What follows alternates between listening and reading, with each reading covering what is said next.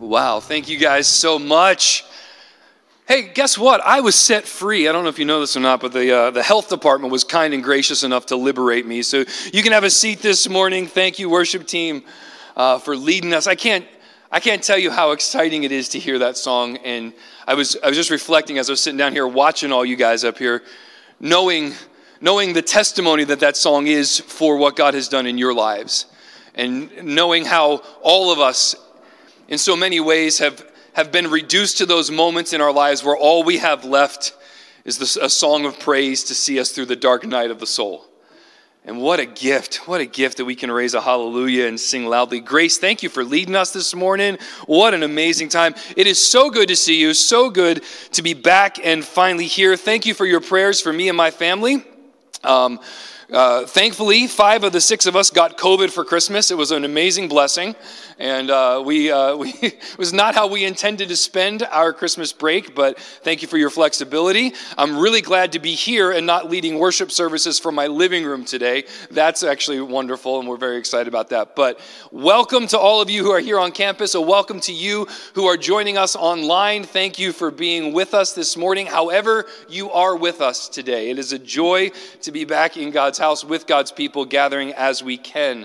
I have a couple announcements for you uh, this morning. First is this if you're a guest with us, if you're a visitor here with us on campus, or if you're watching online and uh, you've kind of stumbled along, we would love to have a record of that. We'd love to connect with you, and uh, you can connect with us with our communication card. You'll find one if you're watching online in the comments below this video.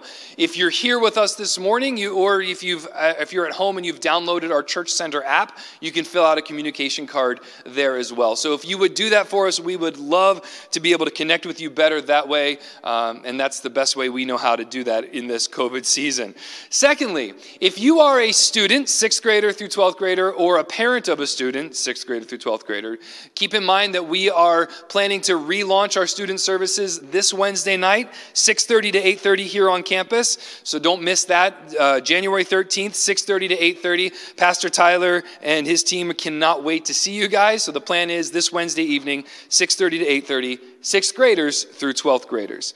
And if you are prepared to give this morning on campus, you can give in those black boxes on the way out. They're mounted to the doors there, uh, the walls there. And if you are at home and planning to give, uh, you can give online through our Church Center app. Most of our giving comes uh, that comes to us that way anymore, anyway. And again, just a special thank you to all of you who have been giving so faithfully. God's mercy and His grace has been shown through your obedience and faithfulness. Um, 2020 was a, a, phenomenal year financially for us. You'll hear more about that next week, uh, but that's based on your faithful giving to the Lord, to partner with Him in what He's doing, and what a gift it is to be a part of a church that cares so deeply about that. This morning, I have the amazing privilege. I, I was not sure I was going to be here. I was not sure if they were going to release me or not. Uh, and so I uh, made some special arrangements uh, this morning. And Chad Thompson is going to come and preach for us today. Chad's an elder here. He's been part of our church for many, many years. And it is a joy to have a deep bench. The church is well served by a host of men who, are, who can capably handle the word and teach us and instruct us. So please make him welcome this morning, Chad Thompson. All right, good morning we are going to dive back into the book of Mark, so please open your Bibles there.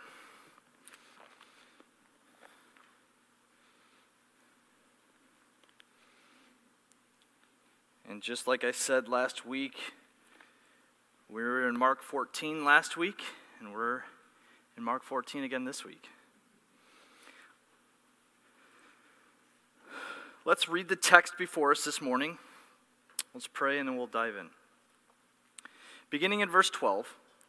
And on the first day of unleavened bread, when they sacrificed the Passover lamb, his disciples said to him, Where will you have us go and prepare for you to eat the Passover? And he sent two of his disciples and said to them, Go into the city. A man carrying a jar of water will meet you. Follow him. And wherever he enters, say to the master of the house, The teacher says, Where is my guest room? Where I may eat the Passover with my disciples. And he will show you a large upper room, furnished and ready. there pre- prepare for us. And the disciples set out and went to the city and found it just as he had told them, and they prepared the Passover. And when it was evening, he came with the twelve. And as they were reclining at table and eating, Jesus said, Truly I say to you, one of you will betray me, one who is eating with me. They began to be sorrowful and say to him one after another, Is it I? He said to them, It is one of the twelve, one who is dipping bread into the dish with me. For the Son of Man goes as it is written of him, but woe to that man by whom the Son of Man is betrayed. It would have been better for that man if he had not been born. Let's pray. Good morning, Lord. We assemble together physically and in our homes. We come to hear you. We come to elevate your status in our lives, in our families, in our towns, and in all the places where we exist. Father, you've said you, you'd speak to us through your word, and so we invite you and we ask you to come and do so this morning. Lord, our nation is reeling, is hurting. People are crying out on all sides. Lord, I pray that your word would emanate, that your word would bring the healing balm. Lord, I pray that we would be filled and would go out to our coworkers, our colleagues, our friends, our neighbors, our classmates and teammates, showing them who you are and what you've done in our lives. So, again, Lord, we ask that you teach us your word. We ask that you speak to us. And Lord, we pray that you would apply your word to us this morning. In Jesus' name we pray. Amen. So, as you can see from the text that we just read, it's, it's not the it's not a text that you're going to find in your children's Bible. In fact, as I was studying and preparing, this text most of the commentators skipped over and went right to the good stuff, which is going to be what we call communion or the Lord's table, the, the, the, the, the passing of the elements of, of bread and wine together. And, and they, they would interject here and there, but they would skip over a lot of it. And so I'm really, um, I'm really thankful and glad that we have broken up the text this way so that it causes us to pause and to look at the situation in which the, Jesus and his disciples find themselves. It says in the first verse, in verse 12, and on the feast, on the, I'm sorry, on the first day of unleavened bread, when they sacrificed the Passover lamb, his disciples said to him, Where will you have us go and prepare for you to eat the Passover? This is a big, big time. This is Passover. This feast itself is mentioned more time in Scripture than any other of the festivals of Israel. In fact, it's, it's named more than 50 times in the Old Testament and 27 times specifically in the New Testament. It's the most important Jewish festival of their entire calendar year. On this day, the one that Mark describes, he calls it the first day of unleavened bread. And it was, uh, we, I'm sorry, last week we talked about how the feast of Passover and unleavened bread were, were, were um, back to back. And so oftentimes they are referred to as one either the feast of Passover for all eight days, or the first day of unleavened bread, like here, or the second day of unleavened bread. And that's what the, the nomenclature that Mark is using here. It was on the daytime when the sun is out, on the 14th of Nisan, that the lambs would be sacrificed. And then it would, that lamb would be uh, roasted for the Passover meal to be eaten after sundown that evening, but before midnight. And un, uh, under the Jewish reckoning of the day, their day doesn't begin at midnight like ours, it begins at sundown, so that tra- transfer would happen at sundown from the 14th to the 15th while they're actually eating the Passover meal on the 15th of Nisan, that is the first day of unleavened bread. But remember, Mark is writing to a Roman audience. And so it appears that he's attempting to normalize the schedules and daytime uh, and their days according to the way that Gentiles think. So this is the first day of unleavened bread in the fact that it's it's morning time or, or daytime, and then later that evening, what we would call dinner time or supper time, that's when they would they would actually eat the meal. We talked about last week how Passover itself memorialized the first Passover that we read back in Exodus chapter 12. And it was on that night that the Israelites, the Hebrews, as they were called in, in Exodus chapter 12, were told that they were to, uh, to take a lamb on the 10th of Nisan and they were to examine it. They were supposed to bring it into their home. They were supposed to get to know it because it had to be a perfect, spotless lamb. And then they would sacrifice it on the 14th. A portion of it would be burned in the sacrifice, and then the remainder would be roasted for the meal. And it was on that night that they were supposed to take some of the blood and sprinkle it on the doorpost and lintel of their homes. And that night, marking the 10th plague that would be affecting Egypt, the destroying angel would go out throughout the land and he would pass over any house that had the blood on the doorways. And if he saw, came into the land and he saw a house that didn't have blood on the doorpost and lintel, he would pass through the house, executing the firstborn son of the Egyptian families. That was the first Passover. And that's what they are commemorating here the lamb would be sacrificed again on the afternoon or the daytime hours of the 14th and then eaten on the, the, night of the 15th. And I said the night of the 15th marked the first day of the, of the Feast of Unleavened Bread. And you can find this reference in Leviticus chapter 23. And I'm not going to flip there, but just, just mark it down for yourself. In verses 6 through 8, this was a seven day feast, whereas the Feast of Passover was a one day festival.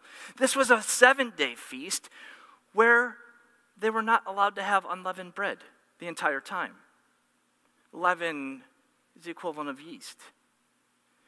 And in the Bible, symbolically, leaven is a reference to sin. This was to be a time where sin was eradicated symbolically.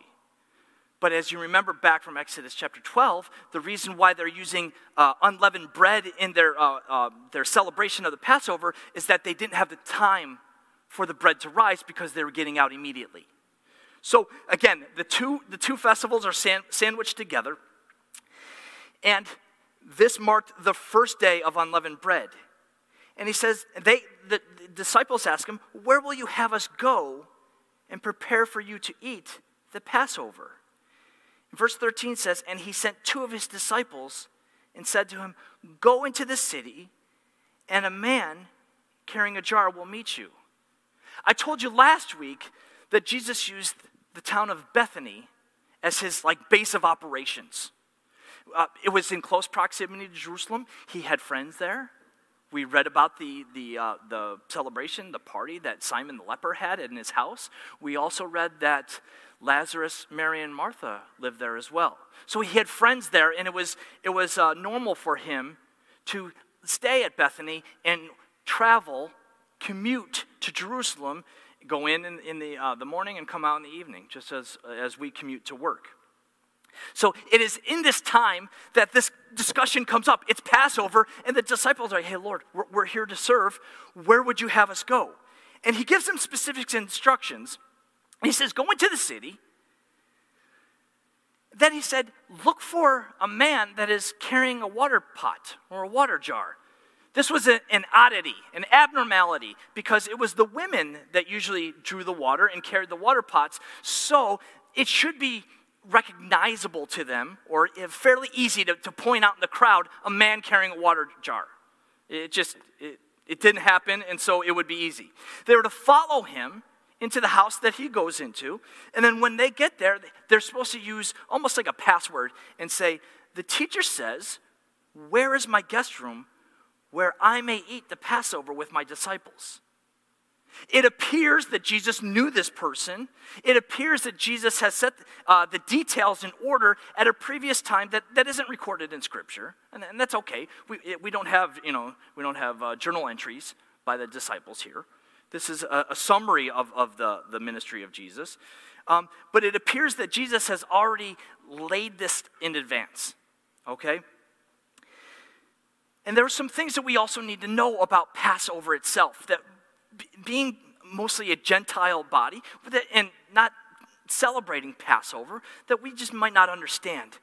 Josephus reports in AD 66, that year the temple was completed, that 255,600 lambs were slaughtered in the temple.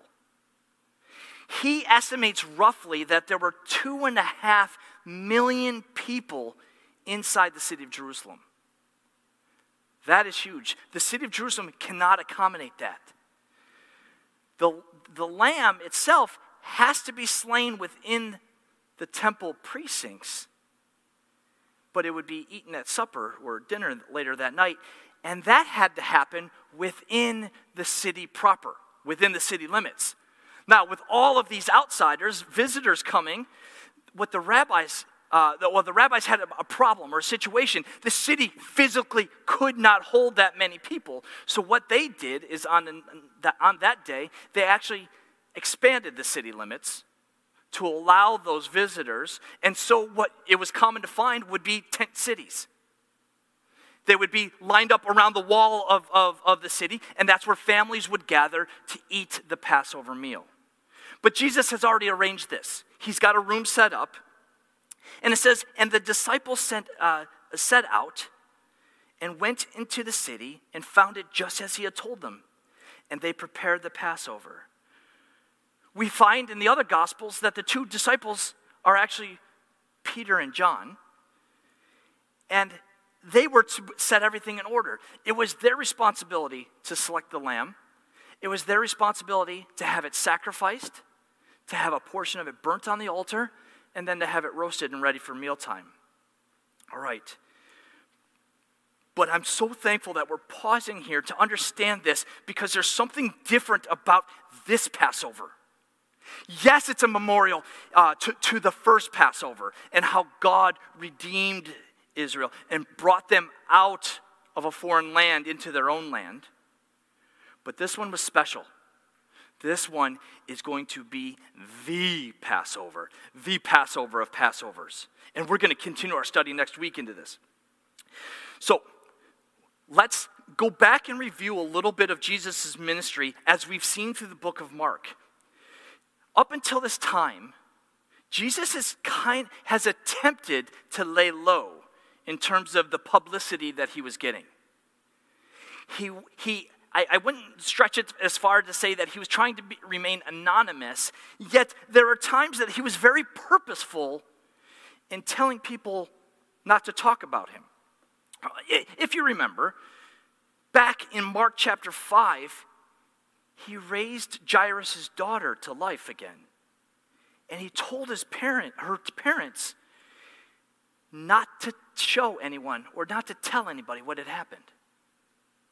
Like, wait a minute, Lord, our, I understand there are some commandments in the Bible, but I'm not allowed to tell other people that you raised my daughter from, from the dead. In Mark chapter 7, he opened the ears of a deaf man and he charged him not to tell anyone.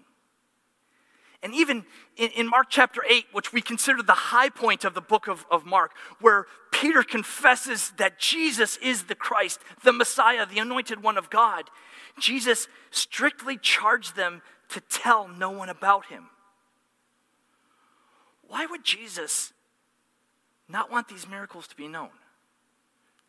In our day of social media and of 24 hour news and all of this, this, does, this is a little unsettling. Why would Jesus not want the truth of who he is? God's gift to the world, Emmanuel, God with us. All those celebrations that we just had at Christmas, why would he not want that out? Why wouldn't he want that to be leaked or proclaimed? We would expect that this would get worldwide attention, would it not? And I think the reason is very simple. At those times, it wasn't his time. You see, his time hadn't come yet. But all of that changes tonight. All of that changes on this night, this first day of unleavened bread, as uh, Mark talks to us. It states that his time had come. Okay, let's, let's play the game. Let's continue. I love using biblical examples to help me out here and, and to show that his time had not come. His first miracle was at the wedding of Cana. And Mary, his mother, goes and asks Jesus to help the wedding party as they've run out of wine. This would be shameful on that day. And Jesus' response to her was a little abrupt, it seemed. And he said, Hey, what, what do I have to do with this? My time isn't yet. Previously, the authorities, every time he's gone into, into the city of Jerusalem, they've attempted to arrest him. And it says in John 7:30 and again in 8:20 that they purposely or they didn't arrest him because his hour hadn't come. And folks, we saw this last week, did we not, at the beginning of the chapter? It was now two days before the Passover and the Feast of Unleavened Bread, and the chief priests and the scribes were seeking how to arrest him by stealth and kill him. For they said, Not during the feast, lest there be an uproar from the people. We have in conflict here the will of man with the will of God, man's timeline versus God's timeline. And this is being played out on this night. They, the authorities, have purposed not to arrest him during this time, and God has another idea. His time had come. You see, this night, his hour had come, and he was the one setting it up. Look at the personal pronouns that he uses in reference to the Passover. It's my, my, where is my guest room where I may eat the Passover with my disciples? He has set it up.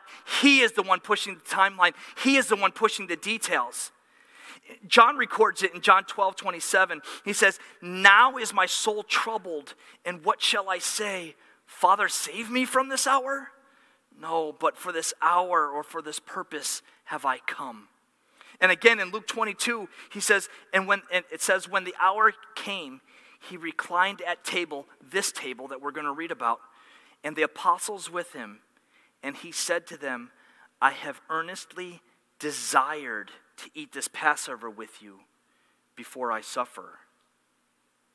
This was a celebrated night, but folks, this is the night. I've heard, uh, I've heard teachers call it the fulcrum of history. This is which the point on which history stands. Let's read on. And as they were reclining at table and eating, Jesus says, Truly I say to you, one of you will betray me, one who is eating with me. See, Mark doesn't record all that has happened. Do you see verses 17 and 18, how quickly they're put together in, in Mark's version? John's gospel kind of stretches this out and gives us a zoomed in view. For in John's gospel, it says that Jesus has already gone and washed the disciples' feet. They weren't willing to lower themselves, yet he was going to illustrate humility to them, and then he taught on humility to them. He states that he was troubled in spirit when he makes it known that one of them will betray him. But I like the, re- the response of the disciples in verse 19. They began to be sorrowful and to say to him one after another, Is it I? Really, it's an affront on them their, their real response is, It's not me, is it? And one by one, they go around and they ask the, table, they ask the question, Is it me? It's not me, is it? He says, One of you in this room is going to betray me tonight. I like their response. Again, we're pausing, we're setting up for the events that are going to come. And, folks, this is a proper and good response from any disciple of Jesus Christ. You and I have to our, lower our own pride enough to understand and to see the darkness of our own sin and to understand that you and I are capable of any of the sins recorded in this word. Again, using Chad's picture book illustration, do we have to go back to the sins of Moses? He was a murderer. The sins of, of David, a murderer and an adulterer. These were men after God's own heart, men that God loved. We are capable of any of these sins. And so we must start the celebration by asking, Is it I? Did, did, did I do this? I am capable of that betrayal. I am capable of that denial. Is it I? It's a good place to start. It's a good place to start. And he said to them, It is one of the twelve. Whoa. It appears that there may have been more in the room at that time. And he's kind of zooming down. I wonder what Judas was feeling at this time. He says, he said, It is one of the twelve, one who is dipping bread into the dish with me. As the disciples are, are asking this question and kind of, I'm, I got to imagine, glancing over at each other, Jesus outs Judas. He outs him. He says, It's one of the twelve, one who is dipping bread into the dish with me. Again, uh, the, the, the, different commentators and um, writers that I was reading said that there were probably multiple bowls in which they would share the sop, some of your translations say. Um, and there was debate whether or not this was the salt water uh, that they dip, dip, the bitter herbs into, or if this is where, where they're um, dipping the unleavened bread into um, kind of a chutney made with uh, apples and spices and things like that. Um, that. That really doesn't matter, except for the fact that there were probably multiple uh, dishes of this around the table, and it would further show a relationship there, a close proximity to Jesus, and the fact that he's sharing a bowl. From the other Gospels, we learn that it is John on the right hand side, and it's pr- quite probable that Judas is on the left of Jesus, which, which would actually signify that he is in the place of prominence, the, the, the place that would be celebrated. We know that the betrayer is Judas because we're able to look back on history, but place yourself in that room. Notice that the disciples were asking Jesus earlier, Lord, where are we going to go and celebrate the Passover? Is it possible that Jesus kept the location quiet so that Judas and the leaders of Israel couldn't enact their time frame? That they couldn't be waiting there for Jesus and the boys when they showed up to celebrate the Passover? Because again, that would ruin God's timeline. Is it possible that he was doing this in stealth because he was trying to counter the, the, the, the ongoings that Judas had set in order? I like how Jesus responds and the way that he acts here because I think we can all, especially in light of where we've been as a nation in the past year and in light of social media as a whole, I think we can learn quite a bit. Jesus doesn't make a scene when he shows that it's Judas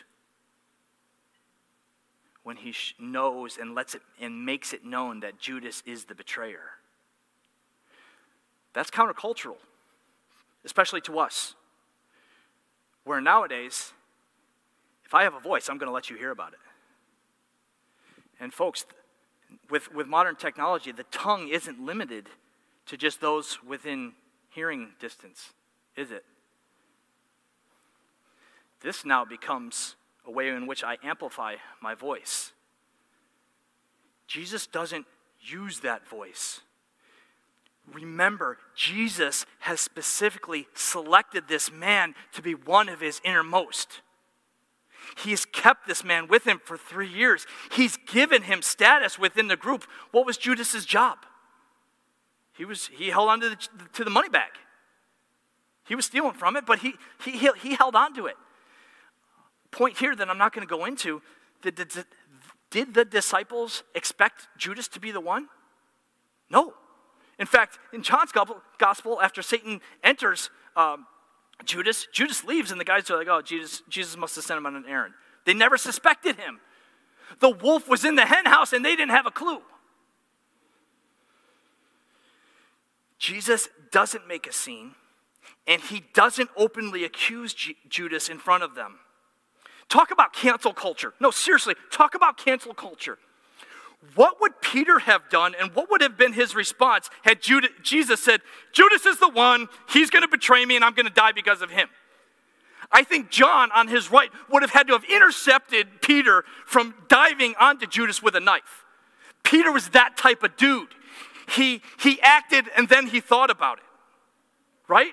And that's why a lot of us like Peter. He's a lot like us. Oh, I just go and do something. Oh, it probably wasn't the wisest thing. Jesus could have made a huge commotion, but he didn't. Why? Because his hour had come. This is why that baby that we celebrated a couple weeks ago was wrapped in swaddling clothes in the garage. They kept swaddling clothes in the garage in case a visitor from the town died and they had to prepare the body. That's where it was stored. That's what Jesus was wrapped in. He was given myrrh by the Magi that show up. This was why he came. He was the one setting these things in order, he was the one doing it. He doesn't have words with Judas.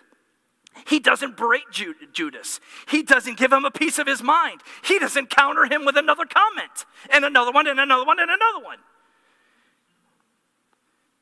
In fact, Jesus refer, probably refers back to Psalm 41 9 that says, Even my close friend in whom I trusted, who ate my bread, has lifted his heel against me. This was ordained by God. Again, uh, uh to betray a, fr- a friend is bad, but to betray him after you've just had a meal with that person, and then to know that in a few short hours he's going to mark Jesus with a kiss? Look at Jesus' response in verse 21. For the Son of Man goes as it is written of him, but woe to that man by whom the Son of Man is betrayed. It would have been better for that man if he had not been born. Jesus pronounces a woe on his betrayer here. He's emphasizing Judas's personal responsibility for his own actions. Again, it was in Judas' mind, back in verse 10, it says, Then Judas Iscariot, who was one of the twelve, he went to the chief priests in order to betray him to them. And when they heard it, they were glad and promised to give him money.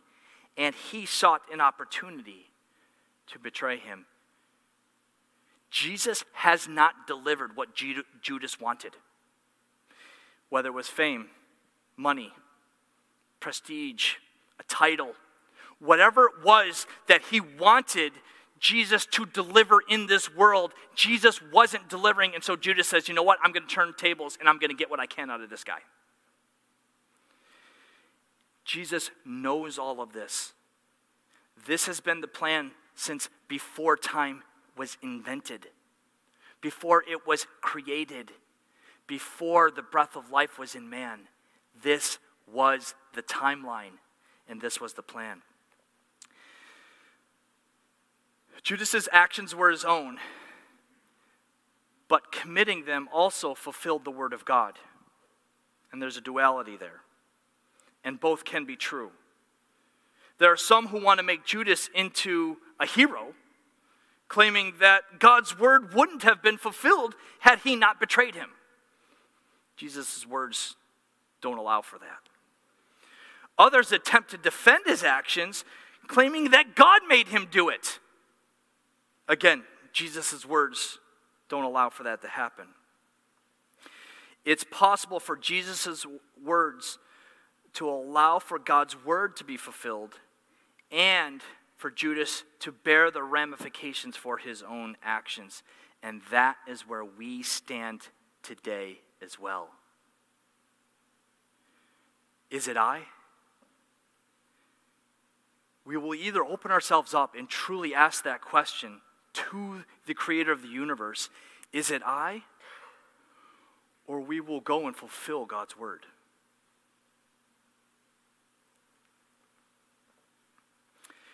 And let me be clear about this God didn't need Judas to betray him. But God knows the end from the beginning, and he recorded in advance that Messiah would be betrayed by one of his own. Again, confirming to us that he is outside of time and that he is omniscient. Okay, so what? And I know many of you are questioning, going, whoa, whoa, Chad, don't we have like another half hour up here? That's the that's usual time for you to, you to be up here. Um, no, no, no. The so what questions, I think, are, are, are, are purposeful and poignant this morning. Number one, Jesus came to die. Let's not forget that. This was his mission. It was agreed upon in the Trinity before the foundation of the world, before time was created, before Adam brought death into the world. This caused him great agony.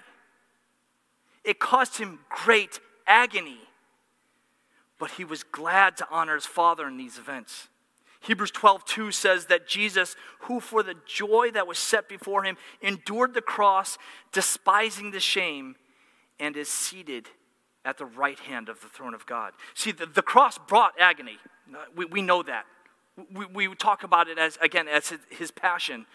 It brought pain, it brought separation, but it also paid the price of our betrayal, of uh, uh, our betrayal that began in the garden. You see, his sacrifice, the one that he is celebrating with the disciples, allows for the reconciliation between us and God. Knowing all of this, Jesus, again, I, I, read it earlier, but in Luke 22, he said, I have earnestly desired to eat this Passover with you before I suffer. For I tell you, I will not eat it until it is fulfilled in the kingdom of God. This was the last Passover that he would observe until the kingdom was established. And he desired to see God's will be done. Point number two. Number two, we're moving along. Jesus' death fulfilled the feast of Passover. They're celebrating the Passover. He is the Passover lamb. But not only that, his sinless blood fulfilled the feast of unleavened bread. It's one that we don't key in on too often. Again, John the Baptist proclaimed that Jesus is the Lamb of God who takes away the sin of the world. He, he proclaimed that Jesus is the Passover Lamb. The death of the Lamb, just as they were sitting down to meal and eating it, fulfilled the Passover Lamb. His death, the death of the, of the Lamb of God, fulfilled Passover. The book of Colossians tells us that the festivals and the Sabbaths are just a shadow of the things to come, but the substance belongs to Christ. That's the equivalent of if, if when I come home from work and, and my kids run out to me as I'm walking up the, the, the sidewalk because this is how the, the, the Thompson family uh, celebrates father coming home each night. And they said, Oh, Father, Father. And they go down and they kiss the sidewalk where my shadow is. But, folks, we sometimes elevate these shadows to being more than God Himself. That would be ridiculous if they kissed the sidewalk where my shadow is when I'm standing right there going, Children, I'm here. Honey, I'm home. I, the substance is right here. These festivals, these Sabbaths, were the shadow of things to come. He is the substance, He is fulfilling them, He is the purpose for them. He is the one that we celebrate. And so, just as his death fulfilled the feast of Passover, again, in the book of Hebrews, it tells us that his offering of his own sinless or unleavened blood fulfilled the, the feast of unleavened bread. You see, Christ, as our high priest, offered his own blood when going into the temple of God in heaven. On earth, the Jewish high priest has to offer the blood of a bull or a goat or something else in place of his own sinful blood. Jesus was unleavened. He was without sin, and therefore he entered under his own blood that was shed for us. And number three, Jesus showed love and compassion to one who lived with him for three years. One whom he knew would betray him. In light of the political year we've come through, that's still continuing. In, in light of the riots we've witnessed, in light of the beatings, even the deaths across the spectrum, I think we should pause and reflect upon our Savior's actions in confrontation with the one who betrayed him. Jesus did not make a scene. Jesus did not openly accuse Judas in front of the other 11 and those in the room.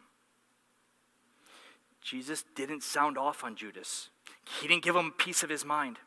Instead, Jesus lovingly and gent- gently confronted him with truth. Folks, this is difficult work. Easy to say, hard to practice. He did it in a way that the others in the room didn't know what was happening. Are we that example? Are we interacting with our brothers and sisters who we call friends and more than friends? Are we interacting with them in all areas in the same way? Is it I? It's a good question to ask. Our Lord didn't do that, and we shouldn't either. Let's pray. Father, your word is remarkable. Your word is clear. And we sit back and we praise you for knowing the end from the beginning. Lord, we praise you that you were willingly, willingly given yourself up as the Passover lamb, the sinless lamb, the one without blemish, offered on our behalf for our sin. Oh, Father, thank you. Thank you for get, sending your son. Thank you. Thank you, Lord, for providing a way. Lord, as, as, as, we, as we continue on, I pray that we would learn. I pray that we would mimic you. I pray that you would show those uh, situations to us in our own lives where we are either denying you, betraying you, or accusing a brother in a way that you wouldn't. Thank you, Lord Jesus, for your word. In your name we pray. Amen.